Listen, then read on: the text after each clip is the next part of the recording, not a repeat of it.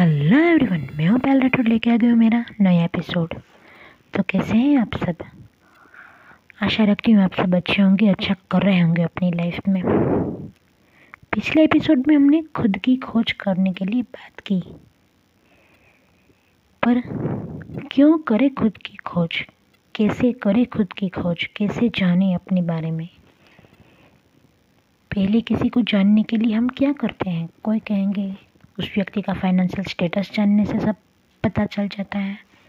कोई कहेगा, उसका सोशल स्टेटस जानना पड़ेगा। पर मैं कहती हूँ, ये सब इतना इम्पोर्टेंट नहीं है। सबसे महत्वपूर्ण है उस व्यक्ति के साथ टाइम बिताना, जिसको हम जानना चाहते हैं। तो अगर आपको अपने बारे में जानना है तो खुद के साथ टाइम स्पेंड करना बहुत ज़रूरी हो जाता है। हम भूल जाते हैं कभी कभी अपने आप को।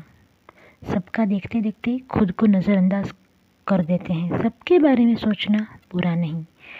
पर अगर हम सबका ख्याल रखते रखते खुद को भूल गए तो क्या होगा पता है? हम जिनका ख्याल रख रहे हैं, अगर उनसे हमें प्यार न मिले तो हम फ्रस्ट्रेटेड हो जाएँगे। पर अगर हमने खुद का भी ख्याल रखा होगा तो हम डिपेंडेंट नहीं रहेंगे किसी के बिहेवियर पर। कि अगर इसने ऐसा ऐसा बिहेवियर किया तो ही मैं खुश रह पाऊँगी। इसने मेरी बात सुनी, मुझे टाइम दिया तो ही मैं खुश रह पाऊँगी। So self love is the key to happiness recently मैंने एक पोएम लिखी थी, जिसकी लास्ट लाइंस इस टॉपिक के साथ मैच होती है। तो मैं आपको वो सुनाना चाहूँगी। कोई तुझे न समझ पाई तो कोई बात नहीं। तू तो अपने आप को समझ सकता है ना?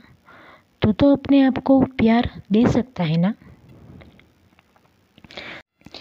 तो खुद को जानने के इस सफ़र में मैं आपके साथ हूँ। कई बातें करनी है आपसे जो कि मैंने सीखी है। जो मैंने एक्सपीरियंस किया है, जो मैंने लिखा है, जो मैंने जाना है, वो सब आपसे शेयर करना है। और अगर आपको मेरा पॉडकास्ट अच्छा लगता है तो शेयर कीजिए अपने दोस्तों के साथ, अपने ग्रुप्स में, अपने फैमिली मेंबर्स के साथ। तो मिलते हैं नेक्स्ट एपिसोड में। तब तक के लिए बाय बाय शब्बा खैर, जय श्री कृष्णा।